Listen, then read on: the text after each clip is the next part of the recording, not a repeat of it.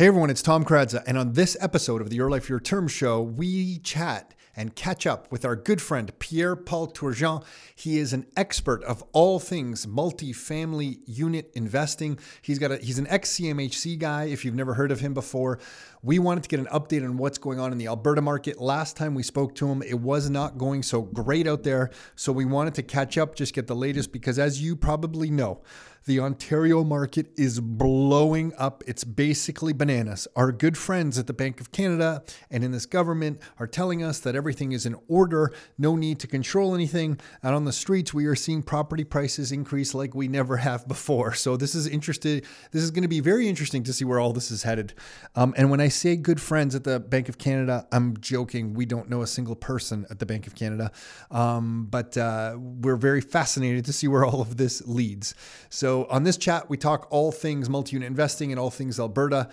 Good guy. Pierre-Paul's a friend of the show. He does different workshops teaching you about multi-unit investing. So if you want to learn more about that, listen in for the U R L at the end of the show and you can find out about that. And if you are wanting to get in on the real estate investing stuff going on in the G T A in Ontario, and you're thinking to yourself, how the heck am I going to do this? Property prices are crazy. Is anyone even making rent? Is uh, rent covering costs, or is there cash flow opportunities for real? Does it work? Does it not work? If you want to learn more, you can get all the information that you are looking for at rock star inner circle dot com. That's rock star inner circle dot com. You can go there and you can find videos and reports and books, um, access to our training classes. Everything that we put out is available on that website, w w w dot rock star inner circle dot com. That is enough with this intro. Let's get on with the show. Are you ready to live life on your terms? Is it time to take charge? Real estate, business building, the economy, health and nutrition, and more. It's the Your Life, Your Terms show with Tom and Nick Kradza. Are you ready? Let's go. Okay, we are recording and we are with Pierre-Paul Turgeon. He's a friend of the Your Life, Your Terms show. Um, I don't know how, I can't even remember how we crossed paths, but now you're one of the, our favorite people to chat with. How's that? Oh, so, uh, we well, love, I we love getting crossed paths. You know how Julie Broad introduced us years ago. Oh, that's right. That's right. Got it. I'm going to say roughly. Yeah, that's right. Totally forgot about that. It's funny because I'm talking to Julie Broad tomorrow. What a freaky time. That's, that's it's freaky timing on that. Holy smokes. She's a mom. Yeah, yeah, yeah, yeah, yeah. They're they're back up in Canada right now. I don't know if I'm allowed are to they? say that or not. They are. They are. Yes. For good? Canada's a Canada. No, I don't think so. I don't think so. I just think right now. Um, but uh, what's the latest with you? Are you blazing new ski trail? Like, you know, you li- listen, listen, we're in Ontario. We don't even, we can't even go skiing. We don't even have any mountains out here, as you know. But I mean, the ski hills that we do have, and they're tiny little hills, they're closed. Yeah. So we can't even go there, but I do have some people that I won't mention by name who I know are flying out to the western part of Canada and they're enjoying the skiing out there and then they're coming back to Ontario. So I know that's happening. Are you getting out on the hill? What are you doing? I am, are you hiking? I am. Sunday went with my wife to Sunshine, which is in Banff, uh, just a few minutes, twenty minutes past Banff, all the way to Louise. Beautiful, amazing, stunning day, stunning day skiing. Thank God we have the mountains. And as you said, the ski uh, the ski resorts are open. So it's a saving grace. There's no doubt about it.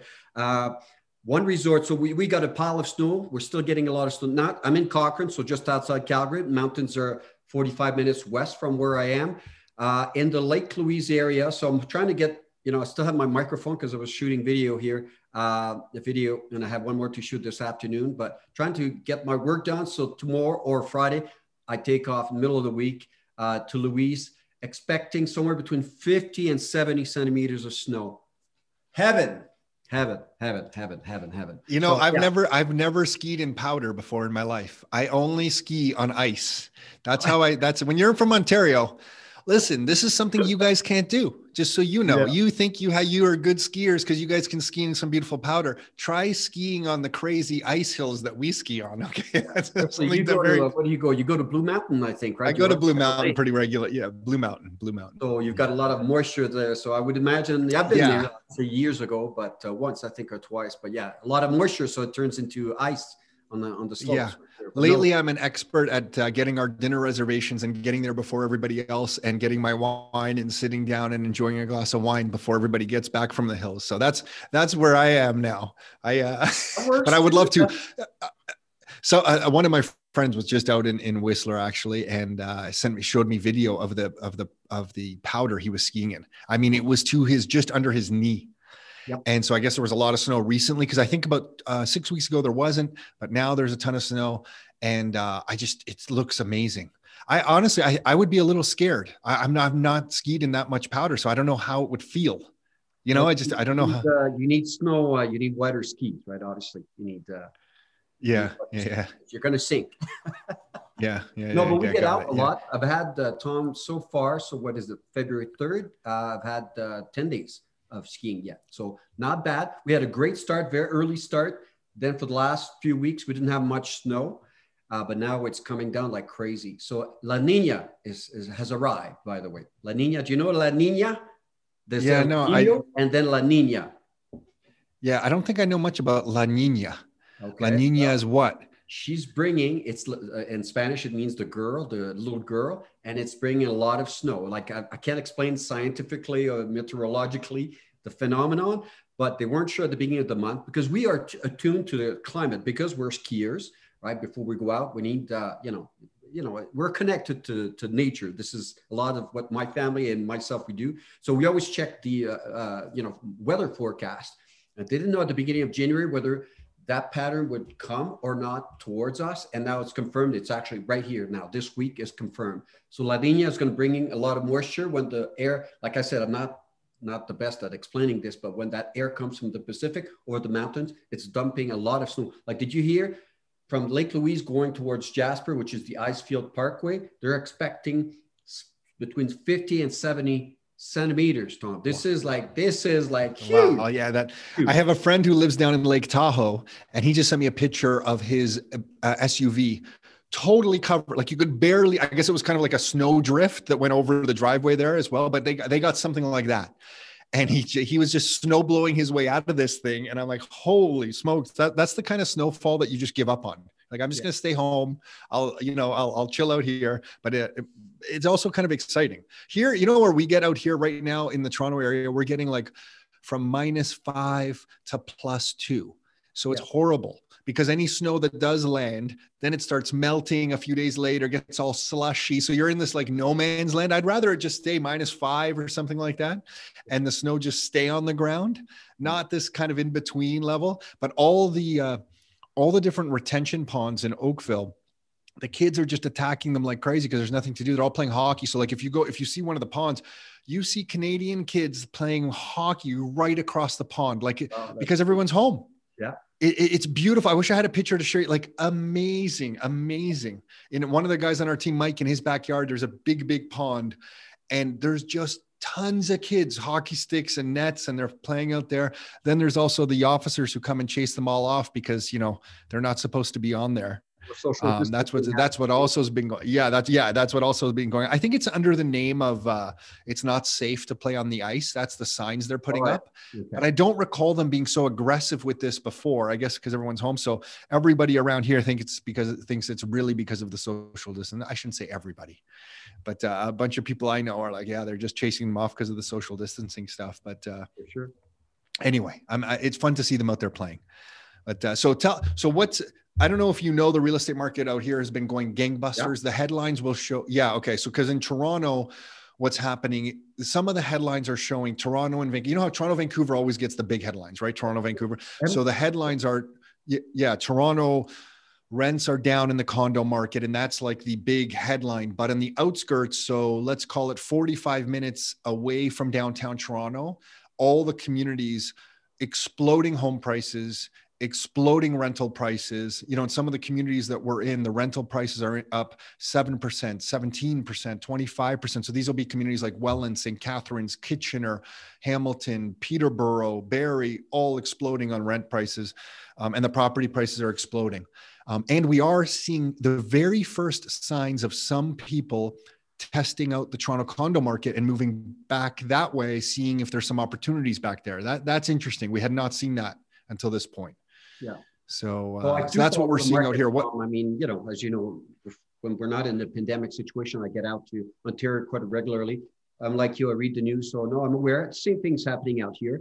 Uh, house prices are going through the roof. So the residential market is really hot. Same difference here. No difference uh, at all uh, with what you're experiencing. I mean, maybe maybe less because we don't have the population that you guys have, but we, same, same phenomenon. House prices are on the way up.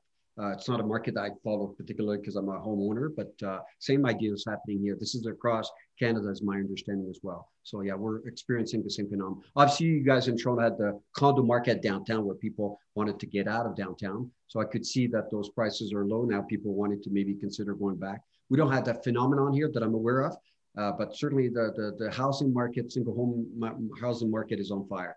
Same as you guys. Yeah, absolutely. And then what about, because, because I know, you know, the multi-unit uh, area, yeah, like no one else. Unit. So what, you know, so what, what do you see? What are you seeing there? What's happening in that space? Uh, well, you know, the buildings that, and you know, this is the kind of stuff that I, yeah, that stuff I research a lot. And as you know, I was mentioning to you, I'm going to have a workshop in, uh, in the next few weeks, uh, virtual workshop that is, but so I do follow the market. And when's the workshop? Just share the date. So, so, so we, sorry, because you, twenty-eighth. February twenty-sixth. February twenty-sixth. Yeah, to afternoon, full afternoon, February twenty-sixth to the twenty-eighth. But the point is, I'm using some of that data in my marketing. Um, it's very cool, Tom. You're going to appreciate this. During COVID nineteen, uh, what we're experiencing, what the multifamily market is experiencing is exactly what I saw in two thousand eight, two thousand nine, when I was still an underwriter at C M H C, okay? Uh, in the sense that apartment buildings are very resilient. Interest rates, remember that back then in two thousand nine also dropped significantly. Do you remember how much? I think roughly back then, I think they dropped by about a point and a half in two thousand nine, something like that. We never recovered those interest rate level at that level. I no, the, the, we, yeah, right around then, right before they dropped, we had some investors getting rates and they were complaining bitterly at like five point one percent, five point two percent. Yeah, that's, that was kind of like the peak right around there. Maybe the odd person got five point six or something like that, but I would say in the fives. And then shortly after that, then it started just coming down and down and down. Yeah. And I think it, back then it dropped by a point and a half, I think in early two thousand nine during the uh, recession. So what bottom line to answer your question is apartment buildings continue more than ever uh, to be a great asset class, resilient against shocks like this, um, especially particularly class B and C buildings, right? Not the newer stuff.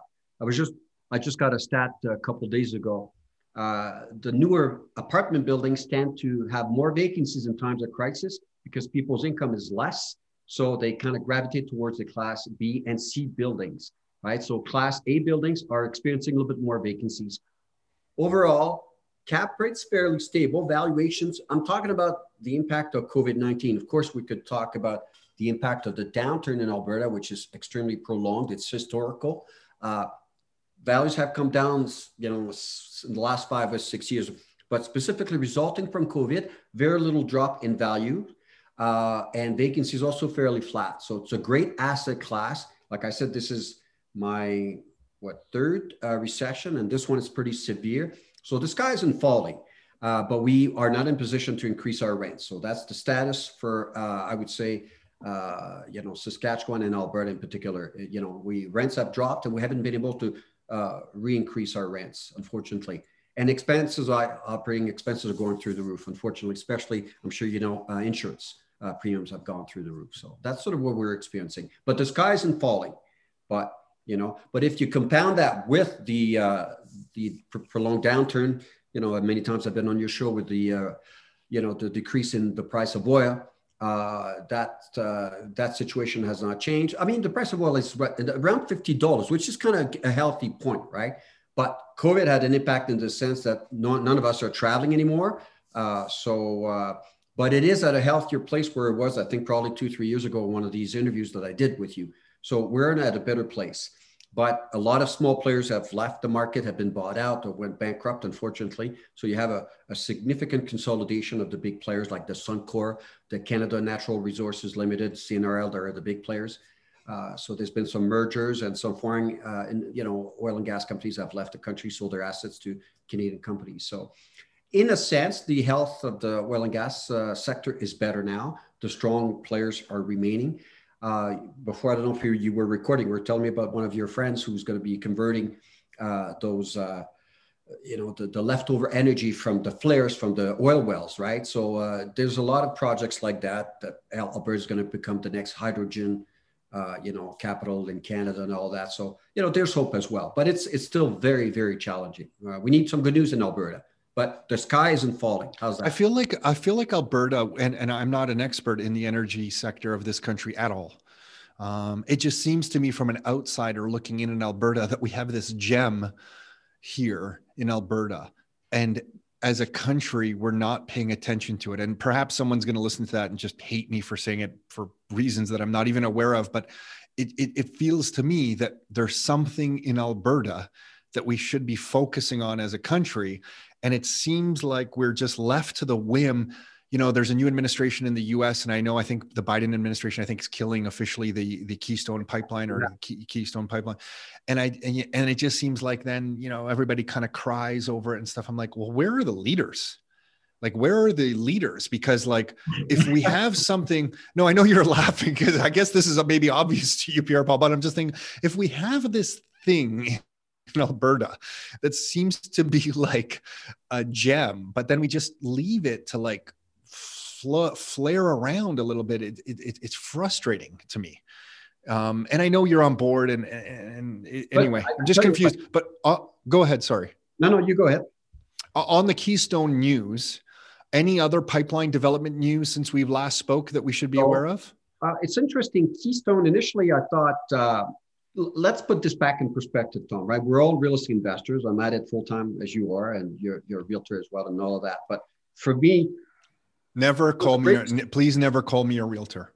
Okay. I'm, no, I'm joking. I'm joking. I'm joking. No, I'm joking. I'm Joe. Totally, I just like to make that joke. No, no, um, we're good. We're good. You know, for me, it, it's important. As an investor, I had a significant transformation because I was investing in real estate and I was doing my thing, like you guys are doing your thing, irrespective of that macroeconomic picture. I was not knowledgeable in the oil and gas. The reason now I am, and as I think you know by now in your audience, uh, if they listen to this podcast and the other interviews I've done with you, I, I daily now I follow the oil and gas because I find, I, I have discovered, unfortunately, I should have done a better job at it before then, because I would have definitely structured my investments differently to be better able to withstand shocks like this. Uh, I find it very odd. You remember I was a member of a real estate association, which shall remain nameless, right? But I was very prominent in, on Bloomberg, a particular gentleman that shall remain nameless. Everybody was saying, buy, buy, buy, buy real estate in Alberta, you know, the sky's the limit and all of that.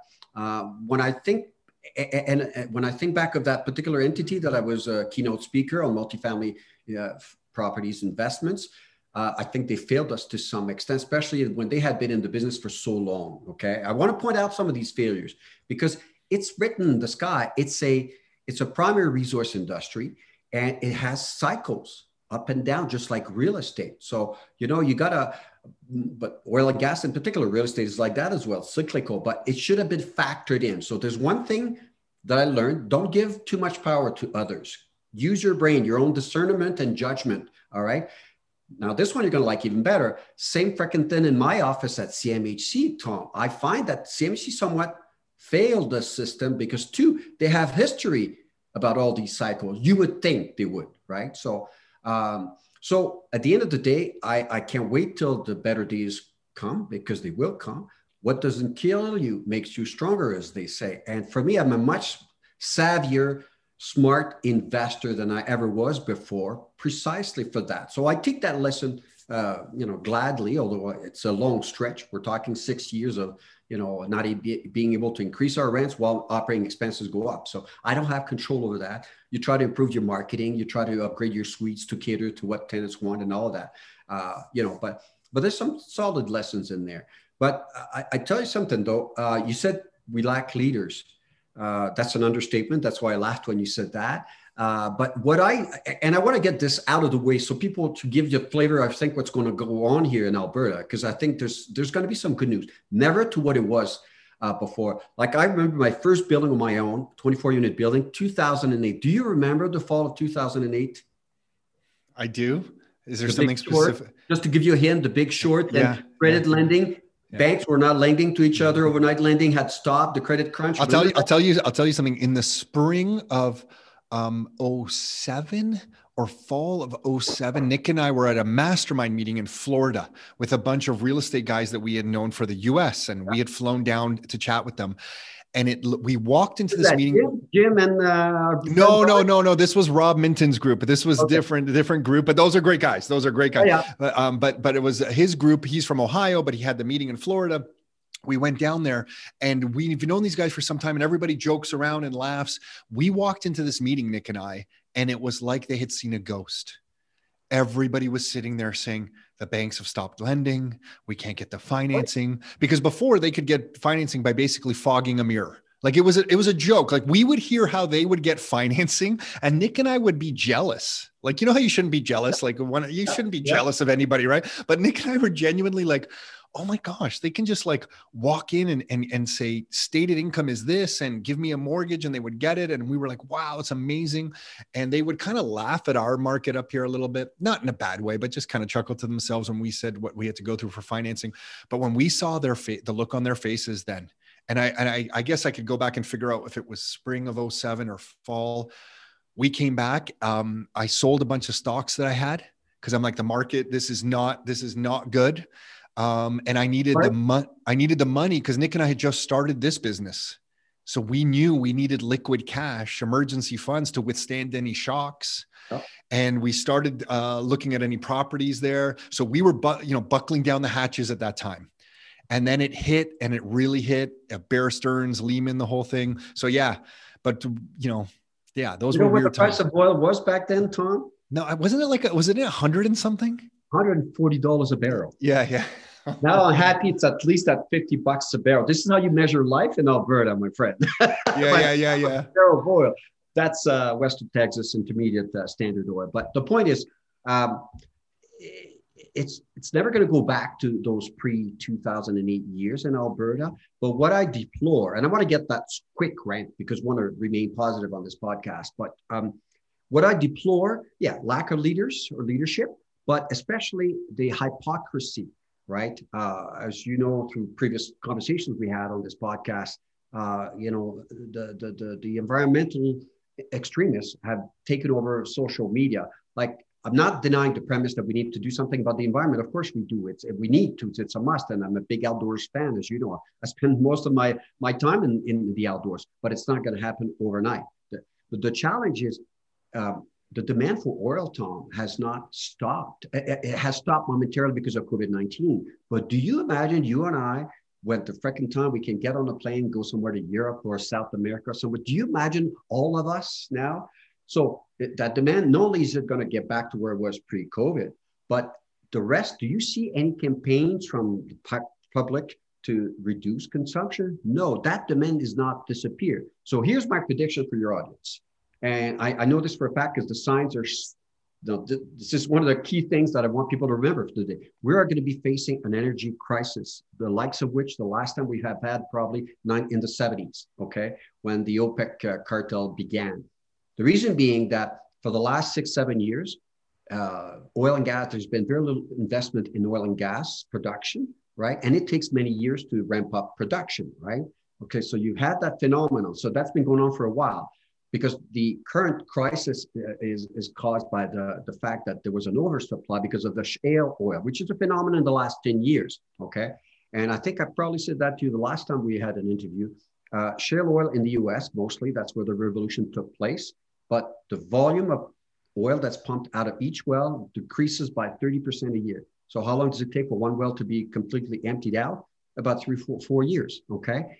This is happening. Then you got the same stuff going back to two thousand eight, where Wall Street was financing all these wells being drilled in, and you know it kept the show going on. Well, guess what? You have depletion of these wells, significant one, and of course Wall Street. So I would not, you know, if you invest on the stock market and it's related to oil and gas, I'd be a little wary there. Not that I'm an expert when it comes to, but the point is, when this is all over, Tom, and people start traveling again, but production has not kept up for five or six years, we're going to have some shortages. So there's going to be some good years in Alberta coming back, not to the extent where oil is going to be one hundred forty dollars a barrel. I don't know that, Tom, but no, I'm not an expert either. but it's going to be interesting. So this is my prediction to your audience.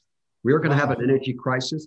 Uh, when it's interesting, just because uh, reading some of the Biden administration's plans for the U S, they, I believe, are about to or already have put a halt to all new leases for any oil and gas. I don't know if the right language is wells or lands or whatever, yep. Which to me signals that the their go their their their their own supply is going to decrease, and they're going to become more dependent on foreign oil again, because with, you know, with all this new developments, they haven't been. So yeah, maybe, maybe, you know, hearing that recently from the Biden administration, hearing what you're saying, maybe that is in the, in the pipeline but, here. But this is the hypocrisy though. Do you see a campaign for people to reduce their own consumption in energy and oil? Absolutely not, Tom. And that's what I'm saying. If we want to save the earth, let's start you and I, you know, driving our, well, we all are doing our part. It's easier, Pierre-Paul, it's easier to say things than do things. Come on. It's easier to send a tweet. It's easier to send a tweet than to actually do anything. Yeah. So, but the sheer fact of it, Tom, it, it won't work. You you love macroeconomics like I do. Uh, you know it much more than I do. But by simple math, it won't work out because they have stopped producing oil because of the, the, the downturn of the oil price for so many years. We're going to have a, a shortage somewhere. And I'd say probably probably in twenty-two, twenty-three, it's going to be significant. Uh, but, you know, but we need to do something for the oil. There's good projects like your friends. And there's the, another one that I was reading about oil and gas as they pump, especially when Alberta, Alberta used to be all seabed, right? Before, I don't know how many thousands of billions of years, right? So when they pump up oil, they need uh, uh, water. And there's a lot of salt and lithium in there. So now they're thinking Alberta could become a lithium capital to build electrical, uh, electric batteries and all of that, right? So, you know, and hydrogen is another source of energy. So, you know, it's a transformation. It's painful, but, you know, got to be on the lookout for opportunities. And for me, uh, definitely uh, good times will return in Alberta. Not, What's not the conversations between... Sorry, I cut you off there too early. What did, yeah, what did you say? Not in... So good times in, will return in Alberta sooner or later. Uh, there'll be great opportunities, uh, you know, in twenty, not in twenty twenty-one, maybe towards the latter part of twenty twenty-two, but in twenty twenty-three, I think it's going to be a great year. And from a real estate point of view, if anybody interested in buying in Alberta, values are as low as they're going to go. Like they're, they're flat now. Like I said, they came down significantly when the downturn of the oil began a few years ago, six years ago, uh, but they're, they're pretty flat. Values are fairly stable. So if anybody wants to, to join in Alberta, that now is a good time because. And, and would you recommend people look at cap rates to, to be analyzing properties, or do you, is there a different way that you're looking at the opportunity now in Alberta? Is that, is that still the common denominator for you? What's the cap rate on a, on a building? Sure. Interest rates are very low. So, you know, you can play with that. Look at cap rates. Like I said, cap rates are fairly flat, depending on the class of pro property that you're looking at buying and all of that. Could you give us uh, a range of cap rates just on different classes of buildings? Just, I, and I know every building, every area, but just okay. to paint the picture, because I think people here are not, most of the people listening are going to be from Ontario. They might not be familiar. Uh, let's say a Class C building, Calgary, uh, you'll have a cap rate in the low four percent, I would say. Uh, You know, uh, same thing in Edmonton, if you're a core area, like closer to downtown, something like that. And then you work your way down. Uh, a Class B building in a different area, it's going to be probably about five, five and a quarter cap percent cap rate type of thing. So, you know, it just goes down like that, depending, as you said, in the area. But it's in that range, uh, I would say, from a Class A four percent up to four and a quarter, four, five and a half percent, something like that uh, cap rate. So it's pretty reasonable.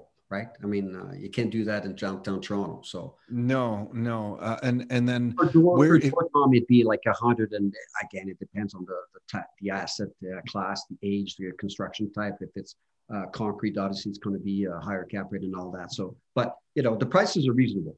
They, they're not going down anymore.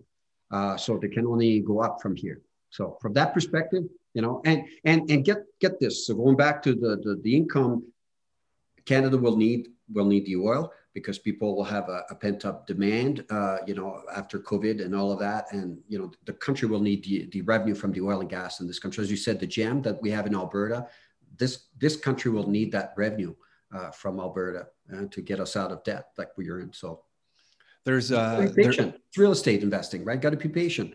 There's such a demand for lumber. Um, I laugh at this one because we're Canada, right? It's not like we don't have a tree or two.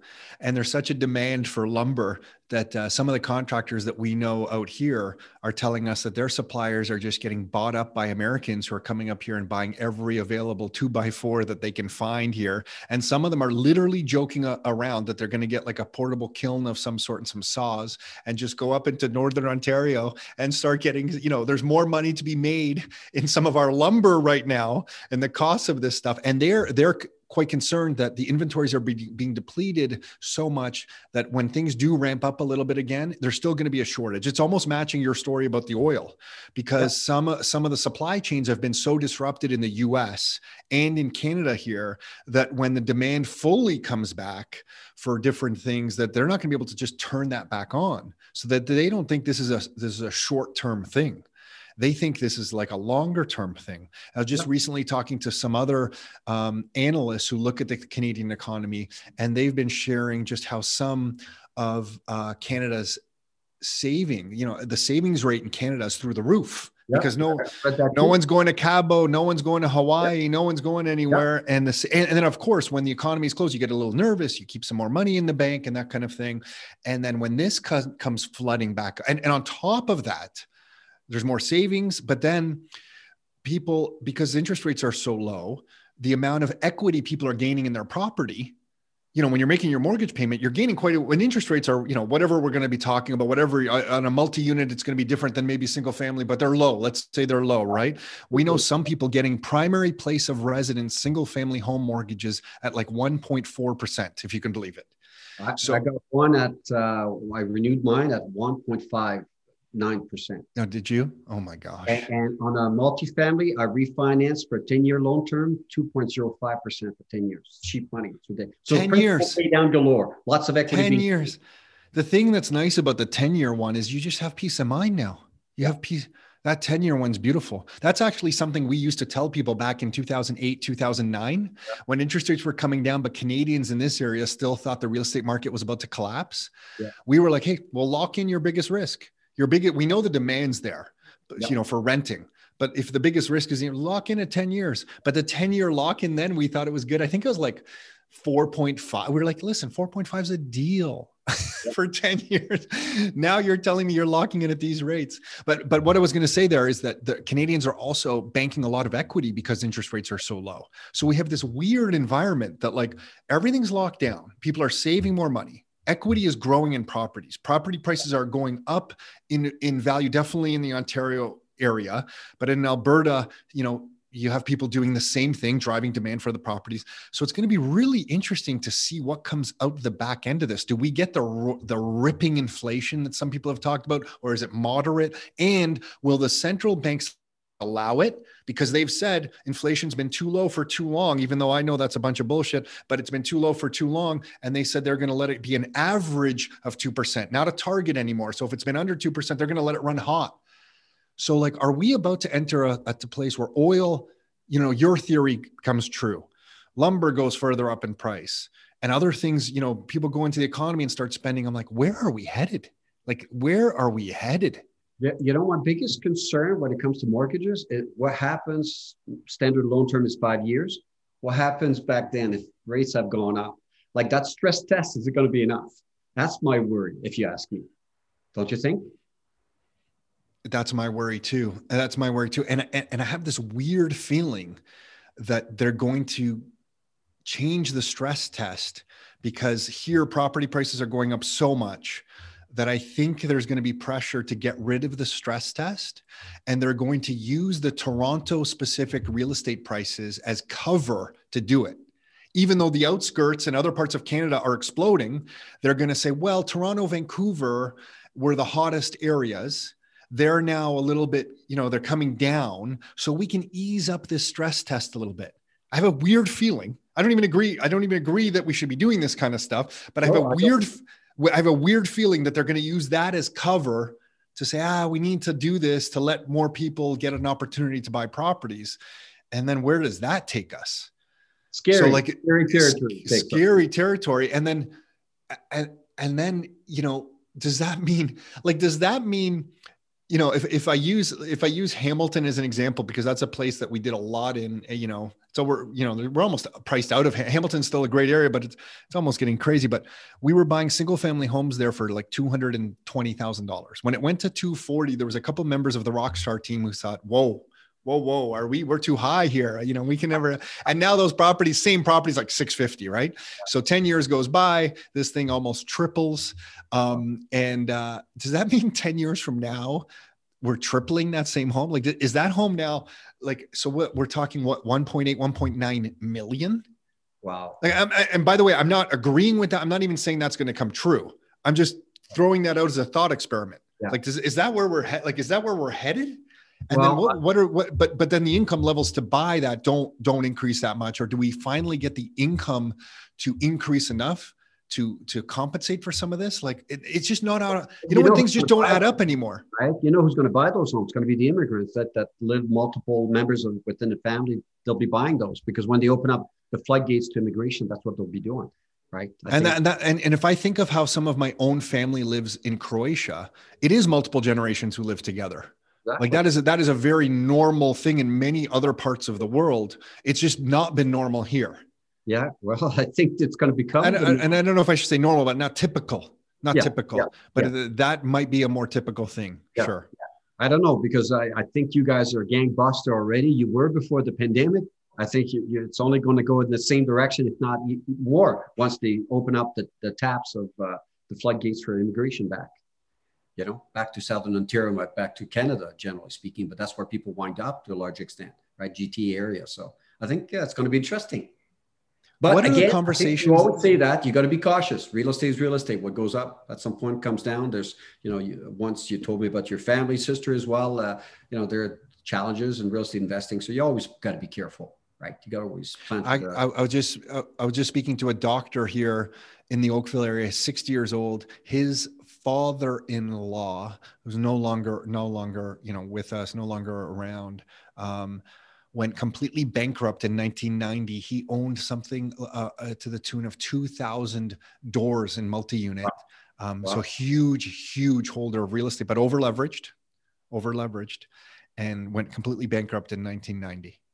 Right. So yeah, and, it's, it's, and it's, you got to be clear while you're doing it. Right. But again, it's, it's uh, like I said, you tell me when I got here in two thousand two, I would have never believed that Alberta would be where it is at now. So it can happen anywhere. You just never know. Right. You just never know. What, what's the conversation that Albertans are having between themselves? Like in Alberta right now, like what's the conversation? Because I, you know, here the conversation is, holy smokes, can the, can real estate prices keep going like this? You know, and it's a lot about um, will the population growth continue? Is that something that will continue, or will it not? Will real estate prices? These are big themes that people are having these questions here. Will the, will people flock back to Toronto? Does this trend continue outwards of Toronto? These are the kind of topics. What are what are some of the conversations in Alberta? Is it about the energy prices? Oh yeah, no, it's negative, Tom. It's very hard. It's very down. It's very negative talk, right? I mean, I mean, we, we feel like battered by by our leaders, by our prime minister nonstop, and like you said, Keystone.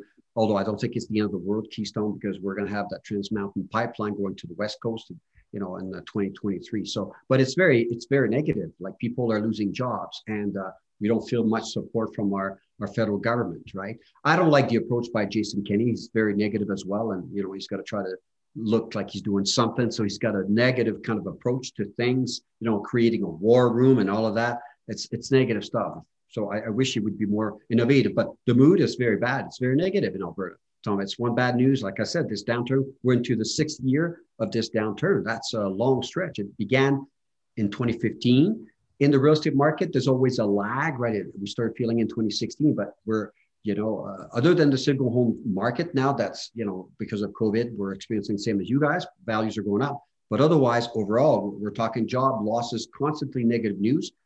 As these mergers take place in the with the oil and gas companies, uh, you know, that means more jobs are being shed. So it's a negative mood. It's not a fun mood. Luckily, we have the mountains to go and escape to, but no, it's not fun.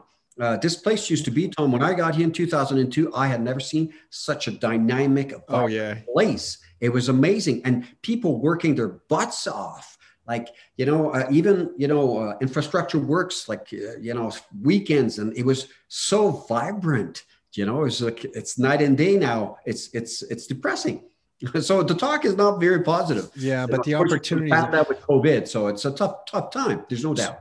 So, okay, so other than looking at the bigger pictures, like a more macro environment to to uh, protect yourself with some of your real estate decisions, knowing what you know now, what would you have done differently with some of your buildings? Would would it just be better cash reserve? Let's say we couldn't move them. You know, I'm so I'm, I'm removing the macro. Like, so you couldn't say I would move some buildings because of the energy changes. Just on the fundamentals, would you have more of a cash reserve? Would you lock in interest rates for longer? Yeah, can you talk about that a little I would, bit? No, absolutely. And, and by the way, when I teach this stuff, I hold nothing back. So it's important, right? We're teachers. You're a teacher as well. When we speak and educate others, I would definitely lower all my loan to values, less leverage, less less leveraging, because the music can always stop. And that's what I'm saying. I I, I blame, to some extent, I, I take responsibility because I gave too much power to that real estate association that I was part of that kept saying buy, buy, buy, buy, buy without any limitation. And like I said, structurally, systemic, system, systemically, I guess C M H C, I think, failed to put more buffers in there.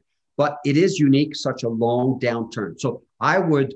Uh, knowing what I know now, I always had cash reserves. Like, I'm a meticulous kind of investor when it comes to that uh, reserve fund, call it uh, uh, rainy fund, whatever you want to call it. No, and as you know, I'm an expert at assessing the asset from the risk point of view. That's my job. That's my expertise. From a physical condition, so I never have bad surprise about a roof caving on me or anything like that. I'm very meticulous, right? It's very systematic how I approach these things. Uh, so that wasn't the issue, I think. Um, and it's not like I even over leveraged Uh, these assets. I never went to full uh, full loan loan to value, but I could never. Actually, my average was about seventy-five percent. But I think knowing, like I said, if I had known the oil industry better, which I do know now, I would probably not exceed sixty-five percent loan to value on all my uh, my deals, which m- would have meant that I needed to raise more capital to acquire these assets. But again, and it's funny because I just uh, just before I called you, I still have the microphone. Yeah, I was recording a, a masterclass on how to finance your deals, right? Like a pro. And one of the things that I teach people is, why are you in it for? Like, is it for cash on cash return on investment? Do you want cash flow? If you want more cash flow, borrow less, but that means you got to come up with more capital up front. Like, you got to, but you need to decide as an investor, what's your tolerance for risk, how far you want to push the envelope and all of that, right?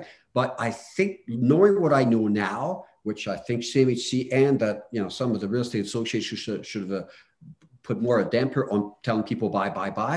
That's what I would do differently, Tom. I think the assets that I have, I like them. They're stabilized. They're nice. Uh, I don't have surprises from a, a, the property risk factor point of view, like physical condition. Like I said, not, not no surprises there, but knowing the risk for such high volatility. But then again, hindsight is always twenty twenty. It's never happened to this extent in one hundred years of the oil and gas industry in Alberta. Such a prolonged downturn. We've had recession, two thousand nine, you know, yeah, we we had we had to, you know, increase, uh, lower our rents a little bit and stuff, but it was within a year and a half, we recovered. This is six years in the making. So bottom line, and I, I and I think back of your story, your your family, and I think back of another friend that I have here, third generation real estate uh, property managers, and they own real estate portfolio, multifamily properties. They lost everything as well. Just, you know, it's real estate investing. Put a good dose of caution in there when you structure your, your deals, you know, put more or less leveraging and stuff like that. So definitely that's what I would do. But I came in during the great years where the music was playing and everybody was dancing and, you know, there was money on the streets everywhere and people yeah, buying yeah, beautiful properties in British Columbia and the Okanagan. And yeah, you yeah. would believe the, the oil and gas, the money that some of these people have, including friends of ours that we hang out with, is ridiculous. You I saw a little bit. Yeah, I never really saw it in a big way. But okay, and what about the types of uh, units? Is it, looking back now, we were always told that two bedrooms were always the sweet spot. Like, not too many bachelors, not too many three bedrooms, two bedrooms. Is that something still that you agree with? Uh, interestingly enough, vacancies in times of difficult times right now, two bedrooms tend to be uh, units like our apartment buildings uh, are renting more easily because people shack up together. But it depends what the market wants. Uh, so I think what I like personally, and I'm pretty good in that regard, my apartment buildings are like that, uh, a good suite uh, mix, right? Like uh, two bedrooms and one bedroom, maybe a few bachelors, a few studios. But uh, I have one that's uh, thirty-eight unit building. I have thirty-six two bedrooms and two bachelors. Uh, it's doing really well. Like I said, people in times of tough times, they shack up together, but okay. Even though the other buildings that have more one bedrooms are not, my vacancy is pretty good. Uh, you know, it's about probably four or five percent. So within the average. Would you, uh, for somebody looking at multi-units, maybe just starting to grow their portfolio in that direction, would you recommend maybe staying away from anything with elevators just to reduce some possible maintenance? Like do yeah, anything I, just walk-ups? No, not necessarily if the demand is for that kind of asset. The thing is, you got to research your market, Tom, right? What, what, what's the market wanting? What do tenants want? You know, so no, but you got to allocate, I think it's a couple hundred bucks a month uh, for maintenance or something like that for an elevator. So you want to factor that in, but it's not, it's not a negative thing at all. I, I would not shy away from an apartment building with uh, an elevator. It's just, uh, no, I think it's. Uh, so the biggest like thing is leverage. The biggest thing is leverage. The biggest. If, if I were to do it differently, and um, it used to be that when the market is always ascending, you'd refinance though. The other lessons, not over leveraging, not that I did though, uh, but maybe maybe in the sense that what I did, because you think when you're in, a, in, a, in, a, in an ascending market phase, you think the music is never going to stop. And what we used to do in the old days, we used to refinance, re-increase the loan amount. So in that sense, you know, over leverage a little bit, right? Because you think, well, you're going to be able to increase your rents, index your rent, Uh, by the inflation rate every year, and you know, and so on, to cover your expenses. So I, I, I think now I'd be definitely way more conservative. Uh, and anyways, if you go C M H C refinancing or refinancing, uh, they they do uh, since last summer uh, limit the use of equity takeouts. What you do with the equity takeout funds to uh, buying another asset or doing construction, you know, upgrades or something like that, or making your building more energy efficient. It used to be that when you did an equity takeout until last July, when that directive came from C M H C, whatever equity takeout funds you had, you could do whatever you wanted with them. No longer now. The, the, the use of those equity takeout funds is limited. What What about could you could you do it right now if you're if you're approved for it and just sit on the excess uh, excess cash? Oh yeah, oh yeah, okay. You so you can do that. I am doing that. Okay, because that, that's something that would come to mind for me. I'm like, you know what, refinance if you now, can. Though. The okay. one I just okay. refinanced, I think right here, that's what I'm doing. Uh, I am using the money for some. This is how big of a... I was going to say, holy smokes. Uh, yeah, your documentation's just a little bit better yeah. than our documentation. Oh, yeah. No, no, mine is perfect. I make a point of that. That was so an that's encyclopedia. What uh, that's what I'm doing. That's the strategy I'm using uh, because cash flow is tighter. So let it sit on it. Once in a while, I do some upgrades, but the market is changing as well. And I think this applies to you guys as well. What tenants want, you know, we're moving increasingly, uh, you know, towards a society of uh, renters, like my kids, probably my daughter, she's trying to get into med school next year. Uh, you know, so I don't know if I'm going to be able to afford a house, right? Given what you just said as well, and what's going on across Canada. Uh, but so, so what do renters want? So I am using some of these funds to upgrade my units with nice vinyl planks like I have in my house, uh, you know, stainless steel appliances, trying to read the market right to provide that kind of type of accommodation that the market uh, wants. So that's what you, but I am very cautious now. Like I said, Tom, I'm gonna come out of this on top. Like I'm not, in, I'm not desperate, but it is not a nice place to be. But the lessons I'm learning, watch out. And uh, I'm, I'm excited about twenty twenty-one and, you know, uh, using the lessons I've learned, being more uh, more sophisticated investor. Because you know that, Tom, you've been doing this with- Yeah, uh, well, you know, it's interesting uh, what you're talking about because when Nick and I got into this and and started realizing that there were other investors in Canada. So this is like early two thousands. And there was not really, we weren't connected to a whole bunch of people, but we started meeting people who talked to us about doors. And they said, well, how many doors do you own? How many doors do you own? And I always got confused by that. And I think it was because of our family's history. I always thought, how much access to liquid cash do you have? Because it was the access to liquid cash that really hurt our family. And, and to me, it was never about maximizing the doors. I was always like, well, I don't know. Let's say I own two doors and they're fully paid off, those two doors, versus your twenty doors that are leveraged. Uh, who's better off here?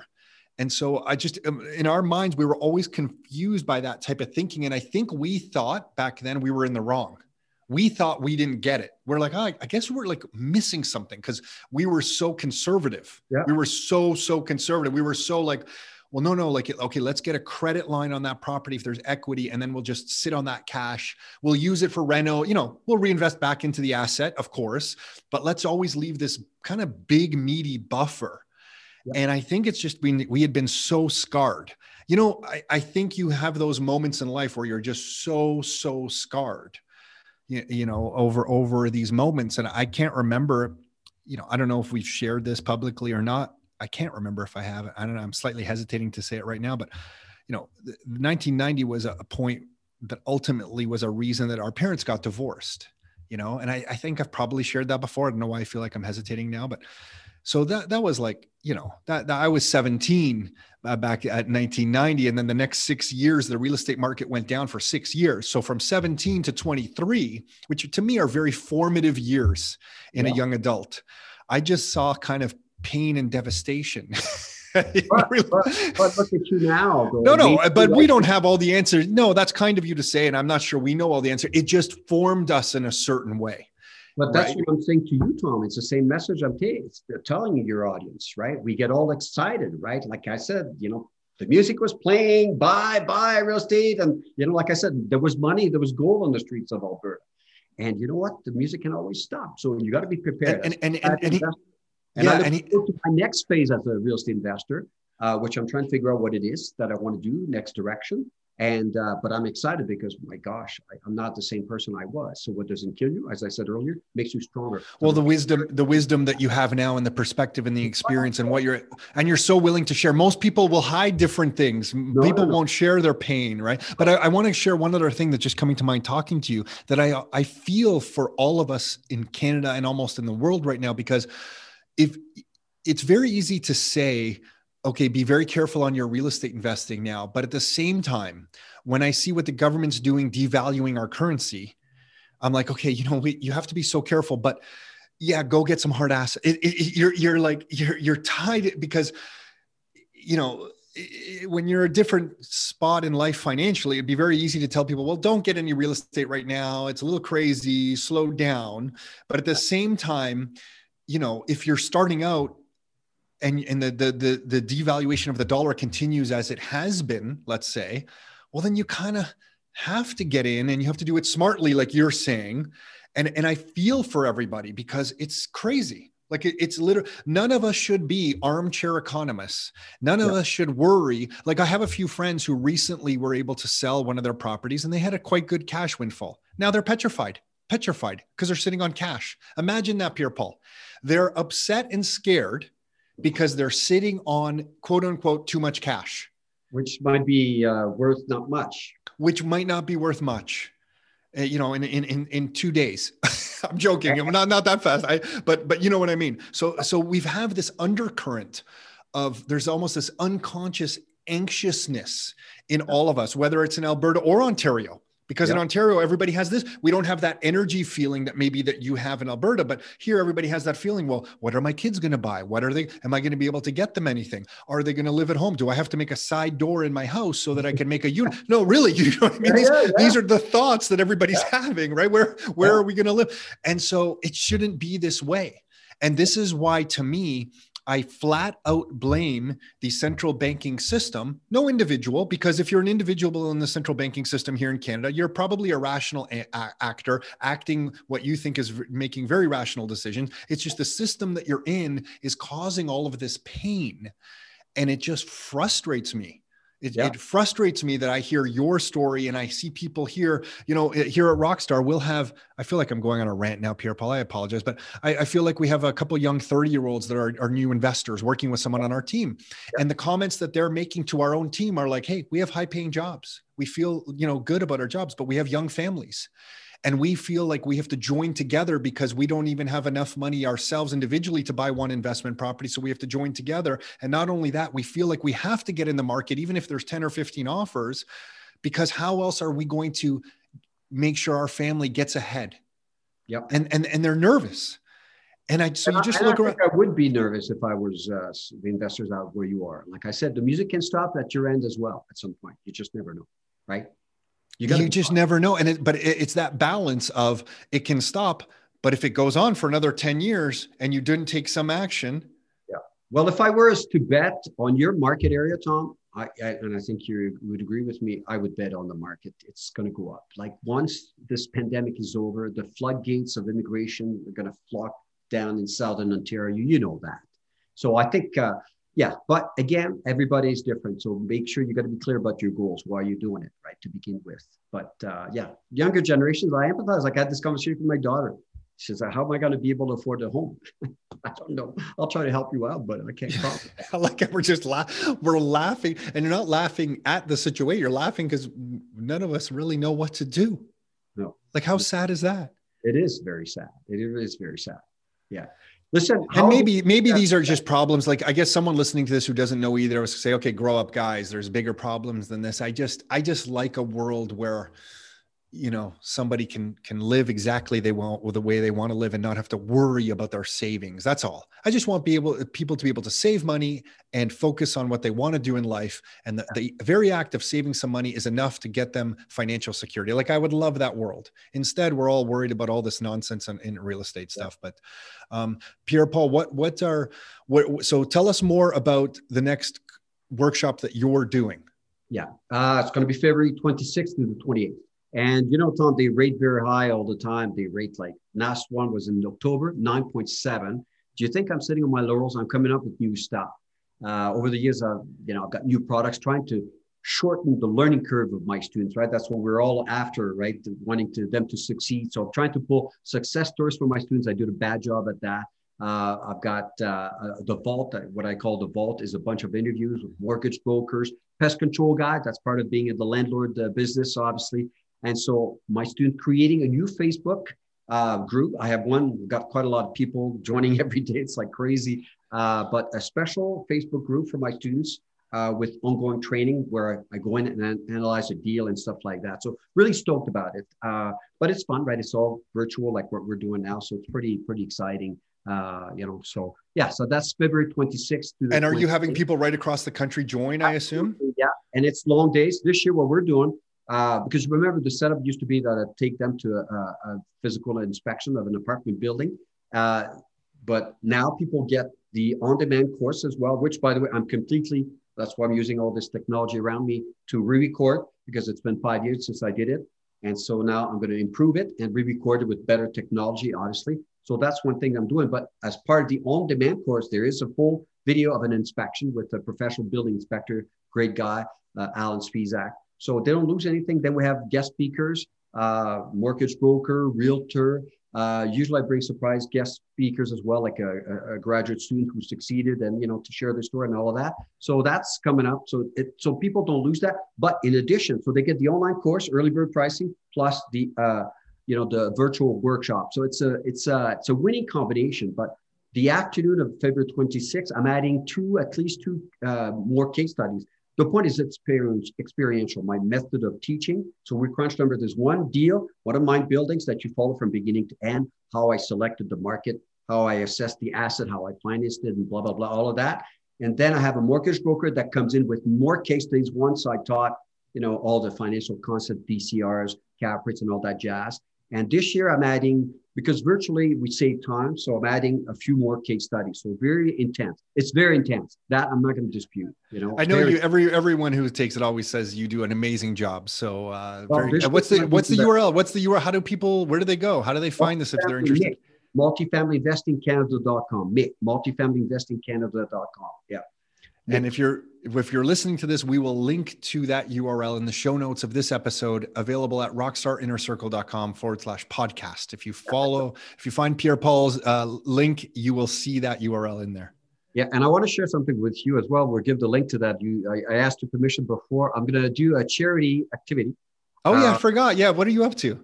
Well, first of all, how, how do you keep in shape? I want to tell people, because we got to end on a positive note. Like the Alberta, we're going to provide you guys with recovery. It's all, po- yeah, yeah. We're, we're, we're talking good. About some pain, but I think we're just being real. I think both of us think that everything is going to work out. Anyone who's taking action always survives. I, I think in times of COVID, I hope people are taking care of themselves. I got to tell you, uh, you know, you can see the gray beard. Then, you know, uh, I got more hair than you left, but it's, yeah, yeah. Uh, I have uh, almost uh, no hair. I have almost no hair. I, I, yeah, yeah.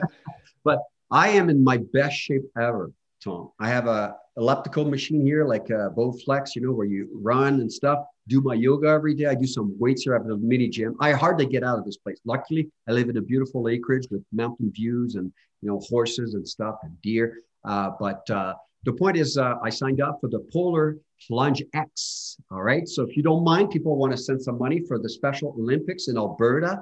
I'm going to freaking swim in the Bow River, and we'll shoot a video of that. And I'm actually training for this, okay? This is no joke. Uh, this morning, my shower, cold shower, and I live on an acreage, so uh, my water is particularly cold because I have a well, all right? It's cold. Uh, two minutes and twenty seconds under that water. But I do this when I go hiking in the summer. And this is some, you know, so the point is, you, I hope everybody's taking care of themselves because I'm in the best shape ever, okay? So, uh, so but, tell me more about the challenge. What are you exactly so I'm going to swim in the Bow River. The Bow River comes from the Rockies and, you know, crosses Calgary. I'm going to go and swim in it as a fundraiser. So if you're okay to put the uh, U R L, people of can course.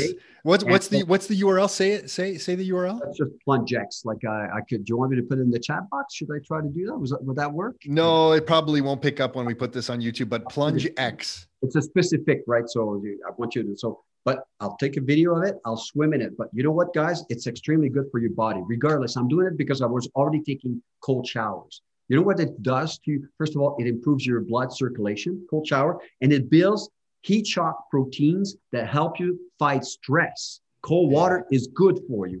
I do this, Tom. I can, you know, we talked about sharing videos, but uh, when I go hiking in the summer, uh, you know, like backcountry, sometimes day hikes, but we make a point of swimming, okay, in those cold, icy lakes. Like last year, or as early as July first, the July long weekend, we went uh, to Waterton National Park.